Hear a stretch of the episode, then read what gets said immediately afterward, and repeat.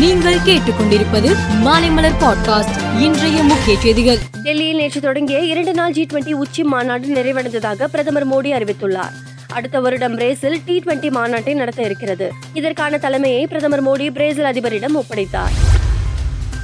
G twenty உச்சி மாநாடு நிறைவடைந்ததை அடுத்து ஜி டுவெண்டி அமைப்பின் தலைமை பொறுப்பை பிரேசில் நாட்டு அதிபரிடம் இந்திய பிரதமர் நரேந்திர மோடி ஒப்படைத்தார். அதனை பெற்றுக்கொண்ட பிரேசில் அதிபர் லூலா டா சில்வா ஆயிரக்கணக்கான மக்கள் பங்கு பெறும் நூற்றுக்கணக்கான சந்திப்புகளின் மூலம் மக்களையும் ஆட்சி அமைப்பில் முழுமையாக பங்கு பெற வைக்கும் புதிய வழிமுறையை இந்தியாவிடம் நாங்கள் கற்றுக்கொண்டோம். அவற்றை கொண்டு இந்தியாவில் இப்போது நடந்த மாநாட்டைப் போலவே ஆக்கப்பூர்வமான ஒரு மாநாட்டை அடுத்த வருடம் நடத்துவோம் என்றார்.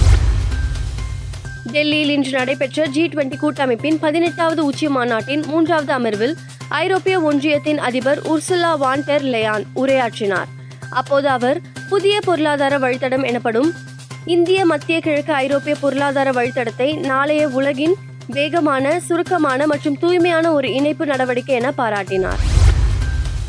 முதலமைச்சர் மு க ஸ்டாலின் இன்று நெய்வேலி சட்டமன்ற உறுப்பினர் சபா ராஜேந்திரனின் இல்ல திருமண விழாவில் மணமக்களை வாழ்த்தி காணொளி காட்சி வாயிலாக உரையாற்றினார். அப்போது அவர் நம்முடைய நாடு நன்றாக இருக்க வேண்டும் என்றால் இரண்டாயிரத்தி இருபத்தி நான்கு பாராளுமன்ற தேர்தலில் இந்தியா கூட்டணி வெற்றி பெற வேண்டும். இந்தியா கூட்டணி வெற்றி பெற்றால்தான் இந்தியாவையே காப்பாற்ற முடியும். ஆகவே வரும் பாராளுமன்ற தேர்தலில் தமிழ்நாடு புதுவையில் இருக்கிற நாற்பது தொகுதிகளிலும் நாம் ஜெயித்தாக வேண்டும் என்றார். பாகிஸ்தானில் உள்ள பஞ்சாப் மாகாணத்தின் கன்கா டோக்ரான் என்ற இடத்தில் பயணிகளை ஏற்றிக்கொண்டு வந்த பேருந்து திடீரென கவிழ்ந்து விபத்துக்குள்ளானது. இதில் ஆறு பேர் உயிரிழந்தனர். ஐம்பது பேர் காயமடைந்தனர். அளவுக்கு அதிகமானோர் பேருந்தில் பயணம் செய்ததும் வளைவான பகுதியில் டிரைவர் வேகமாக சென்றதும் விபத்திற்கு காரணம் என கூறப்படுகிறது.